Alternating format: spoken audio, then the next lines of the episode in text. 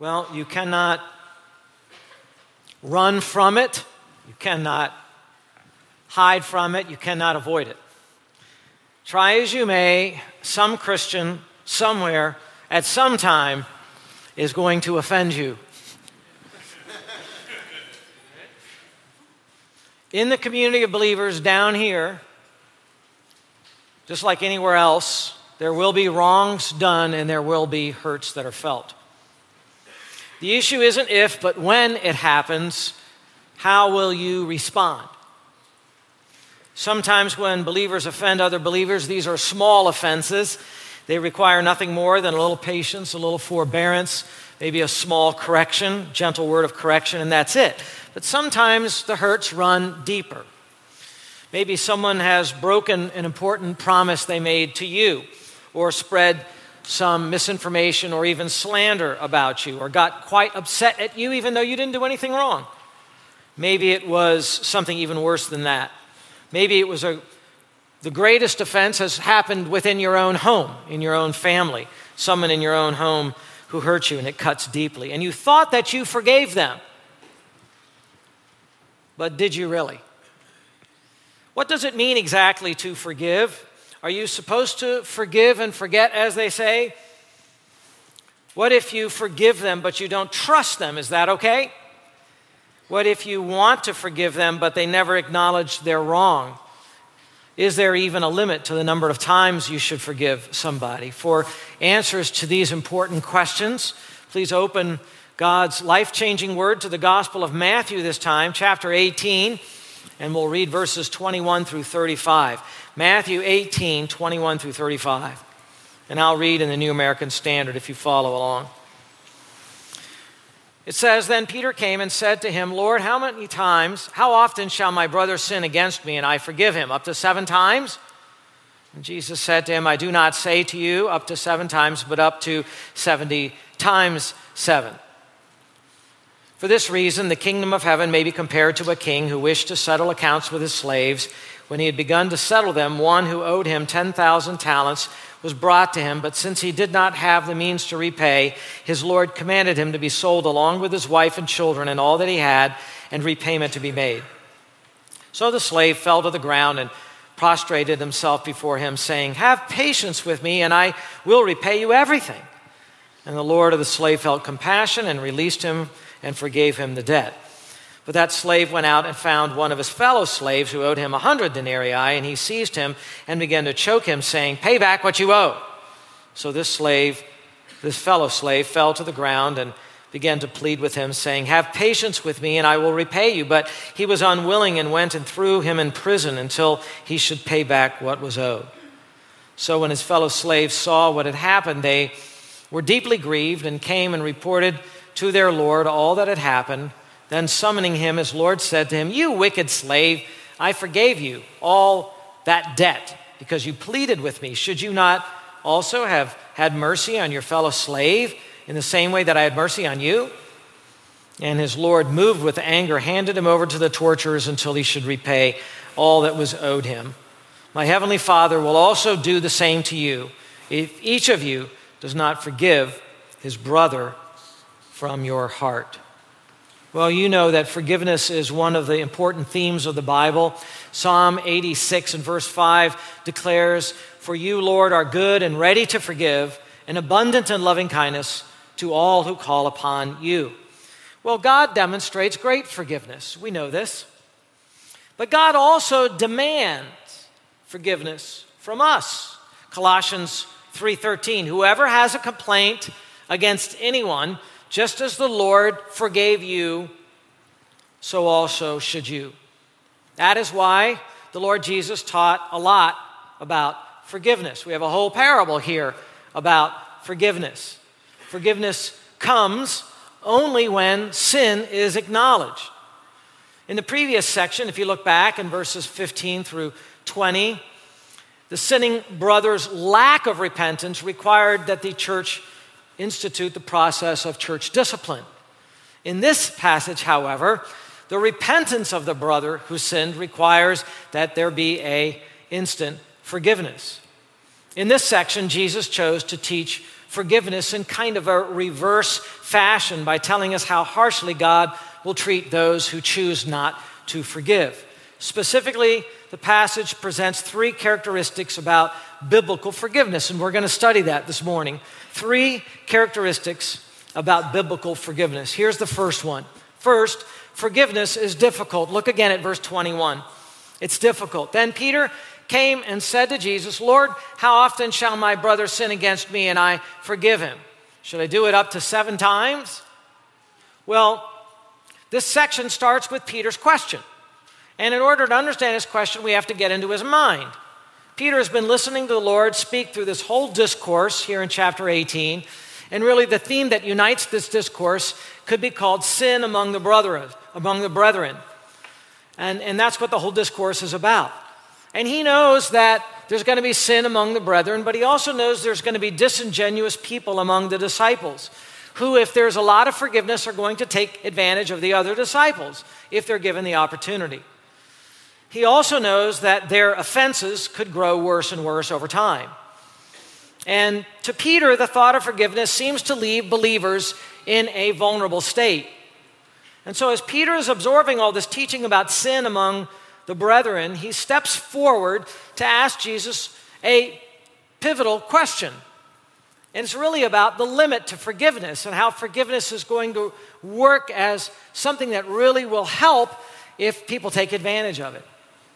And so Peter is absorbing this teacher, eh, teaching and he's thinking about it and he's wondering if you forgive someone on and on and on and there's absolutely no limit to that, won't they just keep doing more wrong? In fact, if they know that among the brethren there's forgiveness, won't that be an incentive for them to continue to wrong others and get away with it? Peter knew that forgiveness looks like weakness to some people. Many people think that if they are the very first person to give in in some kind of a dispute, maybe there's a marriage struggle that's going on, or there's a dispute at work, they will be seen as the weak person and they will lose their leverage if they give in. And so, to Peter's credit, he kind of personalizes this question. He's not asking some abstract philosophical question. He was anticipating what would actually happen in his relationships. So, he wanted to know how many times do I forgive my brother? And you know why else this is such a great question? Is because we all know that forgiving someone even one time is hard. So Peter's real question was Does forgiveness have limits? It's a great question. Just to illustrate how hard forgiveness is, think of the popular advice that the world gives concerning forgiveness. Here's one answer that you might have heard you can forgive in the little things, but not in the bigger things. Some things are not forgivable, they say. But that's not God's word, is it? If you are unwilling to forgive the things that really hurt, is, really hurt, is your heart really all that forgiving in the first place? No.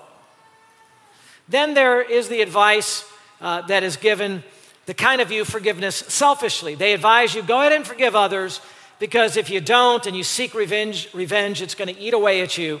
And you really need to find peace with yourself. So, for your own sake, forgive other people.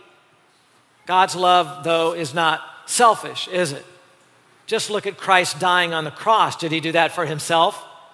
Romans 5 8 says that God demonstrates his own love towards us in that while we were yet sinners, Christ died for us. That was not therapeutic for Christ, it was rescuing for us. And then there are those who would say that you can forgive, but always use that forgiveness as a means to manipulate the person that you've forgiven in the future. I'll forgive you, but you owe me. This kind of forgiveness really just moves the debt from one bank account to another bank account and stores it to be used at another time. That doesn't even sound like forgiveness. All of this worldly advice just reminds us how hard it is to forgive. The rabbis of Jesus' day had an answer to Peter's tough question. Jewish tradition said, forgive three times. Three times. They got that idea from a misunderstanding of verses like Amos chapter 1 and verse 3. Thus says the Lord, for three transgressions of Damascus and for four, I will not revoke its punishment. They reasoned that if God punished after three or four offenses, so should they. Believe it or not, that standard among the rabbis was more merciful than other ancient civilizations who were known for brutality and not for mercy. Peter's suggested ethic climbed even higher than the rabbis. Peter wanted to demonstrate how magnanimous his heart was. He had been listening to the teaching of Jesus some, and he had progressed in his thought beyond the dead Judaism of his day, and he was willing to forgive not three times, but seven times. Let's hear it for Peter. But was this a satisfactory answer in the school of Jesus? Let's find out. Look at verse 22. The second characteristic of forgiveness is it's not only hard, it's supposed to be unlimited. Verse 22. Let's read it again. Verse 22. Jesus said to him, I do not say to you up to seven times, but up to 70 times seven. Well, this answer went way beyond anything in their mind. I could just picture Peter glancing back at the other 11 disciples with that look that says, Guys, did you just hear that? 70 times 7? Are you kidding? Actually, if you have different translations of the Bible, you can see that there are two possible readings of this Greek term. It could be 70 times 7, that is 490, as the NASB translates it, or it could be 70 plus 7, in other words, 77, as the NIV translates it.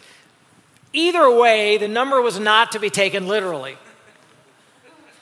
but was obviously meant to greatly heighten the number of times. How many times should I forgive? The answer is without limit. That's the idea.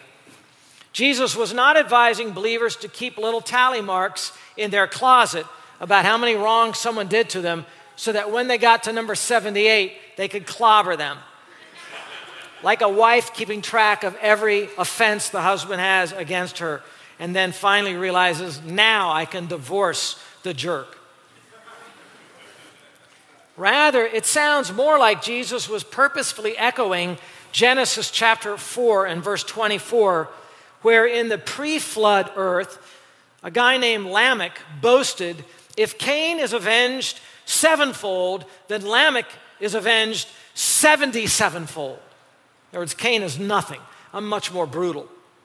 In other words, Jesus was taking Lamech's boast of dealing out great revenge and reversing the whole thing into a standard of dealing out not great revenge, but great forgiveness.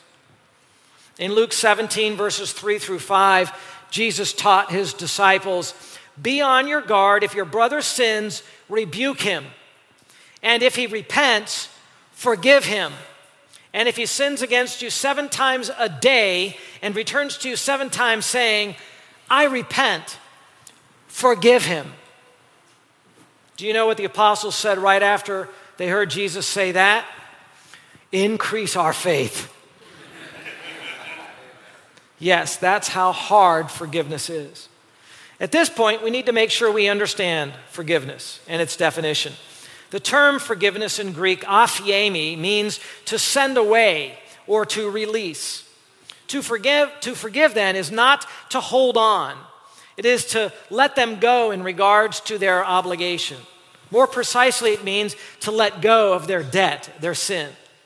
It pictures you having the other person bound by some obligation, and then you loose the rope and you let the rope out of your hands and you let the person go free. They are no longer obligated to pay anymore. Forgiveness has three features. One, it fully releases the person from the debt that he owes. Two, it does not bring that debt back up again once forgiven. So, in that sense, it is forgotten. And three, it does not harbor secret resentment or secretly plan to get even against the person. So listen, the person who continues to have anger against the sinning person has not yet forgiven him. The person who keeps bringing the issue up in conversations has not yet forgiven him. Sometimes a lack of forgiveness is even indicated by giving the other person the silent treatment or by avoiding them altogether. Given the rigors of forgiveness, that is, to wipe the slate completely clean, how could we possibly forgive a person that many times? Where would we find it within ourselves to forgive someone who has hurt us that many times? That's the question. And I think this question ought not to be taken lightly because it is hard to forgive. And it's hard because you know that when you're wronged, your rights were violated. And someone else might not think it's a big deal, but you thought it was a big deal. And it may cost you something dear to forgive. Who's going to make the payment for the thing that you lost because of somebody else's indiscretion? And the answer is that when you forgive that person, you have to end up paying the cost. You have to pay for it. The other person gets off scot free. And yet Jesus said, Be unlimited in your forgiveness to others. How can we do that?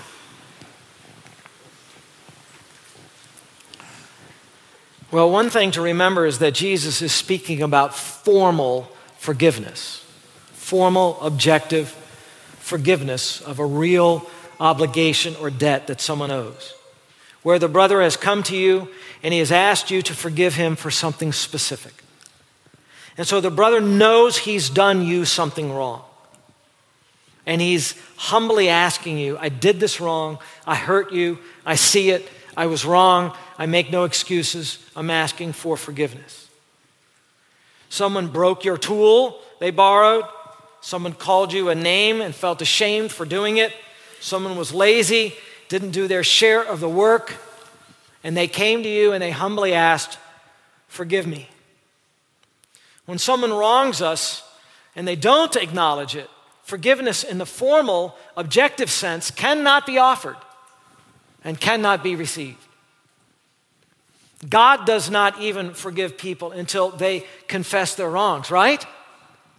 1 John 1 9. If we confess our sins, he is what? Faithful and righteous to forgive us our sins. There is no forgiveness before confession and repentance with God. Instead, what God does is He maintains a heart of love toward that sinner until the time the sinner finally repents. And then God, who's poised and ready to show His love, formally and objectively now offers him full pardon for his sins.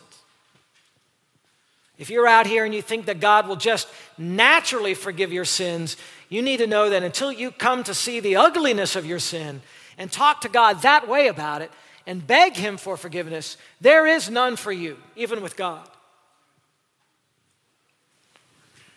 Even so, how can we keep a heart of love toward people who wrong us and don't acknowledge their wrong? Well, that means we're going to have to learn the heart of God for others. That means something supernatural has to happen in our hearts. Joseph learned it.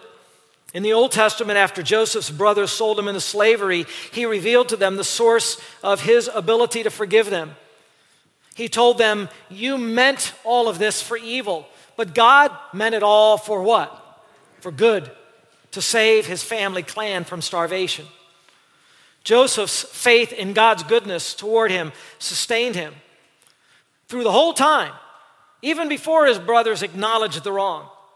He trusted God to make good out of evil. He trusted God to right the wrongs. He trusted that God would take care of him even when he was wrong. His faith empowered him to love before they even confessed and then to formally forgive when they did finally confess years later. Years later.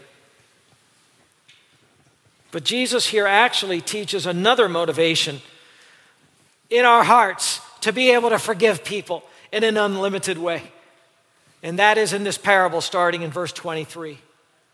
Forgiveness is not just something noble as an attribute. Third, forgiveness is required by God. Forgiveness is required by God. Notice in verse 23 this parable is a parable about the kingdom of heaven. And those opening words, for this reason, dia tuta, link the parable Jesus is teaching to his statement about the importance of forgiveness forever. Now, before we read parts of this again, I want to make a couple of clarifications about this parable. At first blush, the parable appears to teach that God, who's the king of the parable, may actually forgive somebody of their sins and then retract that forgiveness. And if you read it that way, that is a frightening thing, isn't it? That God could forgive all my debt, change his mind, and then pile it all back on me. That's why it's important to keep in mind that with parables that Jesus taught, they were not pure allegories. In pure allegories, you can find some truth in every little detail that is in the metaphor. But we don't have to do that. We don't have to find a one for one correspondence to every detail in his parables. Instead, we should focus on the one or the two main points of the parable, look particularly to the punchline of the parable. Besides, we know the rest of Scripture would never agree with that. We would never read in the rest of Scripture that God retracts his forgiveness, right? Romans 8 1 says, Those that are in Christ Jesus have no condemnation now. Jesus in John 10 28 promised that his sheep have eternal life and they will never perish. Psalm 103 and verse 12 says, As far as the east is from the west, so far has he removed our transgressions from us. They're gone forever. So stay focused on the punchline at the end, for that tells you why this parable was spoken. It's to emphasize, emphasize God's demand that we forgive. Why? Because we were what? Forgiven. So, this unmerciful slave here does not represent a true Christian. Rather, he is a so called brother who's exposed as not really having saving grace touched his heart. He hasn't really come to have any experience with the true love of God in his own heart. When you look at the end of the parable and you see that this slave's debt is not forgiven and he's thrown to the torturers in jail to pay it, all up, you, you understand that he is not saved. It boosts our interpretation to understand that the term brother here is referring to anyone within that external community of believers, not a regenerate, born again person. In fact, to support this interpretation, if you look back at verse 14, Jesus was warning of these little disciples who might actually wander away from the faith and perish some outward disciples of the Lord Jesus Christ do turn their backs on the Lord Jesus. Some of them do have stumbling blocks put in front of them and they do wander away from the faith, but they're not actually the ones that were saved. And by the way, in the previous passage, the one on church discipline, it talks about undergoing church discipline all the way to step four. And that person that is treated that way is put outside of the community of the believers. They are called a brother or they called themselves a brother, but they're no longer to be treated as a brother. They're to be treated as an unbelieving Gentile, removed from the fellowship. The final destination of this unforgiving servant is torture, not God's forgiveness. That should be clear. If you study in the Gospel of Matthew, it never refers to torture as lovingly father chastisement. Torture is the doom of the wicked. And besides, if this unmerciful slave is a true believer, then we would be stuck with a very strange idea of a believer who has all of his sins forgiven and none of his sins forgiven at the same time. And that would be doublespeak. And so this wicked slave is just that a wicked slave. That's what God called him. He's rejected by God. Instead, what we are to learn is the action of forgiveness must be present in the life of every true believer. Isn't that what our Lord Jesus said earlier in Matthew 6 in the Lord's Prayer when he said, Forgive us our debts as what? We forgive our brother. We forgive our debtors. There is no minimizing this requirement of forgiveness. The parable very clearly teaches us why. And we're going to unfold this parable in three scenes. We'll go through it quickly. Scene one Starting in verse 23, look at it. Let's call it settling the debt. For this reason, the kingdom of heaven may be compared to a king who wished to settle accounts with his slaves. When he had begun to settle them, one who owed him 10,000 talents was brought to him. But since he did not have the means to repay, his Lord commanded him to be sold along with his wife and children and all that he had, and repayment to be made. Now the king stands for God and the slave for sinful man with a great debt of sin towards God. And the court officials, even though they were nobles, and had much in assets, they were still his slaves, since they were at the disposal of the king and depended on the king for everything. This high ranking slave either embezzled or squandered a great deal of the king's money, and the king was calling him to settle accounts. And the idea of settling accounts also has eschatological overtones. It speaks of the end times when all of our life and all of the sins of life will be reckoned on God's judgment day. And this slave had an astronomically high debt. He owes 10,000 talents. Talents were both of gold and of silver, and the talent was the, talent was the highest known currency in the Roman Empire. This is a huge, huge debt. In today's currency, it would be multiple millions of dollars, probably billions of dollars. I don't know how a slave can waste that much money. Jesus purposely chose this high number to show man's real debt to God. It's piled high to the sky. You and I own a mountain of debt for our sins. It's so high, just like the slave here, we can never repay a debt to God. So the slave ordered the king ordered the slave to be sold and his family broken up. How sad that is. By the way, that was fairly typical in ancient days. This was the way to get at least some payment back, although they could never pay it all back. So the slave does what you or I would have done. He begs for mercy, right? Verse 26. So the slave fell to the ground and prostrated himself before him, saying, Have patience with me, and I will repay you everything. He falls down before the king because he has no choice. He's in the presence of the great king, and the king is in charge, and he has no resources with which to pay. So all he can do is to fall down and beg for mercy in the form of more time. More time? What a joke. With more time, you just owe more debt. But the man is desperate. What else can he do? You can imagine the faces of those who worked in the courts of the king. They might have been whispering to each other, This guy is toast. He should have thought about all that before he wasted billions of dollars of the king's money. But the man is truly in a pathetic position. But please remember, the man stands for any of us as sinners on earth who owe God big time. And if you don't think you do, you know nothing about how God views your life. But then the unthinkable happens. Verse 27 And the Lord of that slave felt compassion and released him and forgave him the debt. The king orders him to be forgiven. This is formal forgiveness. He tells the bookkeeper, run a line through his debt. Full dismissal, full pardon, not a cent is owed. He not only doesn't get sold into slavery, he doesn't even owe anything. This is unbelievable mercy, unimaginable grace. Amazing grace. People have a hard time with God's forgiveness of others. How could God forgive someone like that? But that someone is us. And now we move to the second scene. The slave confronts a debtor. Look at verse 28. But that slave went out and found one of his fellow slaves who owed him a hundred denarii and seized him and began to choke him, saying, Pay back what you owe. Now, since love is, listen, love is the true indicator of whether someone is saved and born again. And since this slave was the most unloving and lacking completely in mercy, please see the, see the hypothetic, exaggerated extent of the lack of love here. The indication is that this slave was not changed by the offer of mercy from the king. He even took his own hands and began to choke this other slave, a violent disregard for the other human being. What wrong did this other brother do? He owed 100 denarii. 100 denarii is about 100 days' wages, maybe in our money, $30,000, $40,000.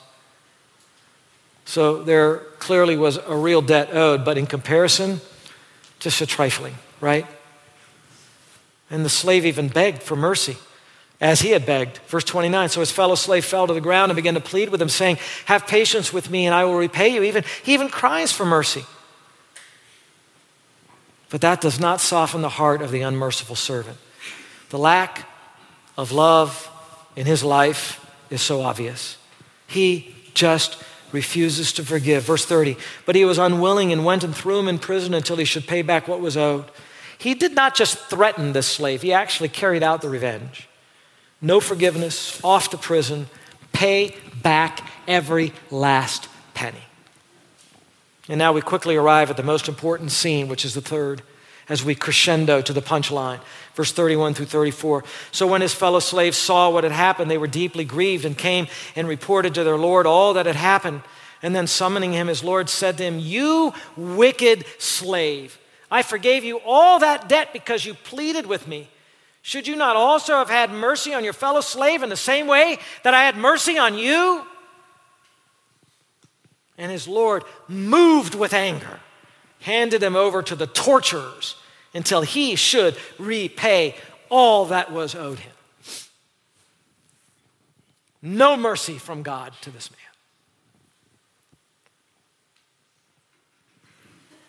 Judgment will be merciless to the one who shows no mercy. James chapter 2. Listen, when a sinful man gets down on his knees and begs God for mercy, God is moved with compassion. That's the picture of God. How much you owe God? Doesn't matter. How bad your life been? Doesn't matter. How many sins you committed? Doesn't matter.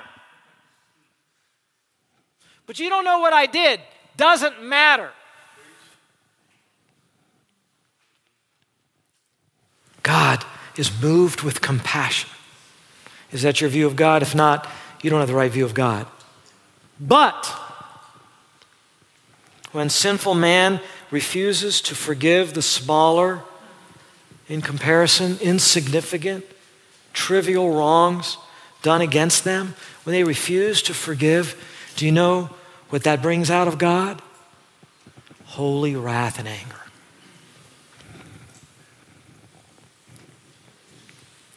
And that is why this man was tortured until he would repay. Not that anybody can ever repay God. Why do you think hell lasts forever? People say, why would God send people to hell forever? I mean, I just can't believe in that doctrine. You know, that's such a bad view. I mean, you guys believe in a God that sends people to hell forever. Yes, but we also believe in man who owes God forever. How are you going to pay back your sin? How are the years going to do that? You don't understand how bad your sin is to a holy God. That's the justification for eternity in hell. The point of the parable is this God will not forgive those who do not forgive. I hope that's clear. The punchline is verse 35. That's the whole point of the parable. My heavenly Father will also do the same to you if each of you does not forgive his brother or his sister from your own heart. It better be genuine. It better be genuine forgiveness from his own heart.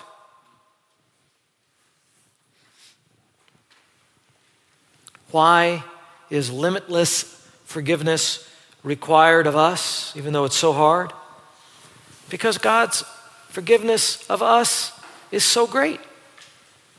His great love shown to us demands. It doesn't just teach us, it does teach us. Teaches us how to love. He loves us, we love others. We love because He first loved us. God's love instructs us, God's love teaches us. We know love by this that he laid down his life for us, and we ought to lay down our lives for the brother. But God's love also demands of us that if God has so loved us, we ought to love the brethren. When we were forgiven a debt, we now owe a debt. We owe God. We owe God the forgiveness of other people. It's not just something we should do, it's something we must do. Verse 1 John chapter 3, verse 14. We know that we have passed out of death into life because, and you could fill this in with, we, we repented of our sins and trusted in Jesus, right? We know that we have passed out of death into life because we, and there it says, do you know what it says? We love the brethren. And then it goes on to say, the one who does not love remains in death. You're spiritually dead. You're spiritually dead. There's no love in your life. you weren't born again. You don't have the seed of God in your life. You're not born again. If you can't forgive your brother, you can't find it within you to forgive him. You're not born again. How could we be forgiven so much and then turn around and forgive so little? If we would find in the blood of Jesus the full payment for our own sins, Matthew 26, 28, for this is my blood of the covenant which is poured out for many for forgiveness of sins, then when others sin against us and come and ask us for that forgiveness, I did you wrong, I'm so sorry, we must what? We must forgive. It's required of us. Be kind to one another, tenderhearted, forgiving each other, just as God in Christ also has forgiven you. Ephesians 4:32. By way of application, I would urge you to evaluate your heart. Have you truly forgiven your brothers who have wronged you? We're not arguing that they wronged you. We're asking, did you forgive them? Watch out for your heart that pretends to forgive outwardly so you can look good to the others in your small group or so you can appear to be somebody who is a spiritual person in church, but you still harbor resentment inwardly. If you haven't forgiven, that's a serious, serious issue with you. There may be someone you need to forgive right away. If you already told them you forgave them, but you didn't, guess what you're going to have to do? You're going to have to go back and say, I said it, I didn't mean it. Now I mean it. And hopefully you do. Add a couple of other applications here. It is wrong. It is wrong to go to somebody and tell them, I forgive you when you haven't even established that they've done a wrong. That's insulting. You've just insulted them when you say, I forgive them. They have to be shown they're wrong first. Do you understand that? That's why the whole Matthew 18 steps of church discipline. I've had someone come to me and say, I forgive you. Well, forgive me of what? I didn't do anything wrong. At least I am not aware that I did anything wrong. Prove the sin first. You think you're being loving by saying, I, I forgive you. No, you're not. That, that, that could be very hurtful. That could be very unloving. Also, you should not expect the church to forgive people in a formal way who left the church wrongly. You should not expect that. Who left because they were divisive, because they lied, who were removed from the church, or they knew they were going to be removed from the church and they ran, and they did wrong. They did wrong against the church. You should not expect the church to forgive. You should expect the church to have a heart of love and open arms ready to forgive. The forgiveness only comes when the person admits, I was wrong. I slandered. I lied. When that happens, when the wrong is admitted, forgiveness can be given, not before then. The relation, listen, forgiveness is not about ignoring a fault, acting like a fault didn't happen. Where would be the justice in that? When someone is wrong, they're wronged. And that has to come out. The person has to say, You were right in chastening me. You were right in removing me from the church. You were right in what you said. I was the one that was wrong. And when that happens, then forgiveness can be offered. You see that? Until that, we hold out hope. We hold out prayers. We hold out a heart that's ready to jump at the opportunity and say, Of course we forgive. Of course we forgive. Come back. We love you. Nor can you say you love somebody if you hurt them and you never admitted you're hurt. This happens also.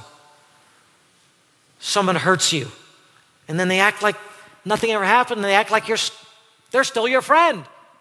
There's the same Christmas card at Christmas time. No big deal, right? No, it was a big deal. If you've wronged someone, you have to go and say, I was wrong. I'm sorry. I shouldn't have said those words. I shouldn't have reacted that way. I shouldn't have withdrawn. I shouldn't have judged you in my heart wrongly. I didn't know your motives, and I jumped to a conclusion about it. And then they pretend to keep on loving you. That is insincere love. And frankly, it is disgusting. It's not from the heart at all, it's a Judas kiss. Don't be like that. That's not sincere love. First go and say, I wronged you. Then send the Christmas card. Nothing wrong with Christmas cards. Hope you didn't think that I was saying something about that. Lastly, if you have wronged someone and you have asked for forgiveness, you must remember that even if they forgive you, it may take them, depending on the situation and depending on the sin and depending on the relationship, it may take you some time, it may take them some time, excuse me, to learn to trust you again. A person can forgive immediately, but trust takes time to rebuild. And when you admit that you were wrong, you're admitting that the trust factor has been broken. And you're admitting that now you have to earn that trust back again. And if you were the one wrong, don't be unreasonable in the amount of time it takes to earn that trust back again. You know, when you're, when you're being raptured, you finally turn, you know, to him and say, by the way, I forgive you. I trust you now, finally. Try to be reasonable in what you expect. No one's perfect. But don't act like, hey, I went and I told her I'm sorry. Isn't that enough? It's enough for forgiveness.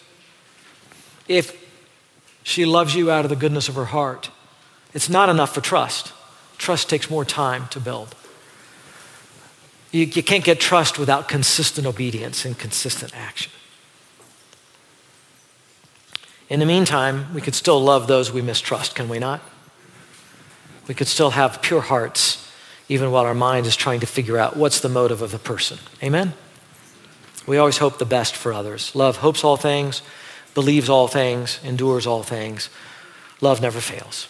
Father, teach us thy love, not the world's love, and the greatness of your forgiveness of our heart, that we might grow in this love in our own hearts. We pray it for Jesus' sake. Amen.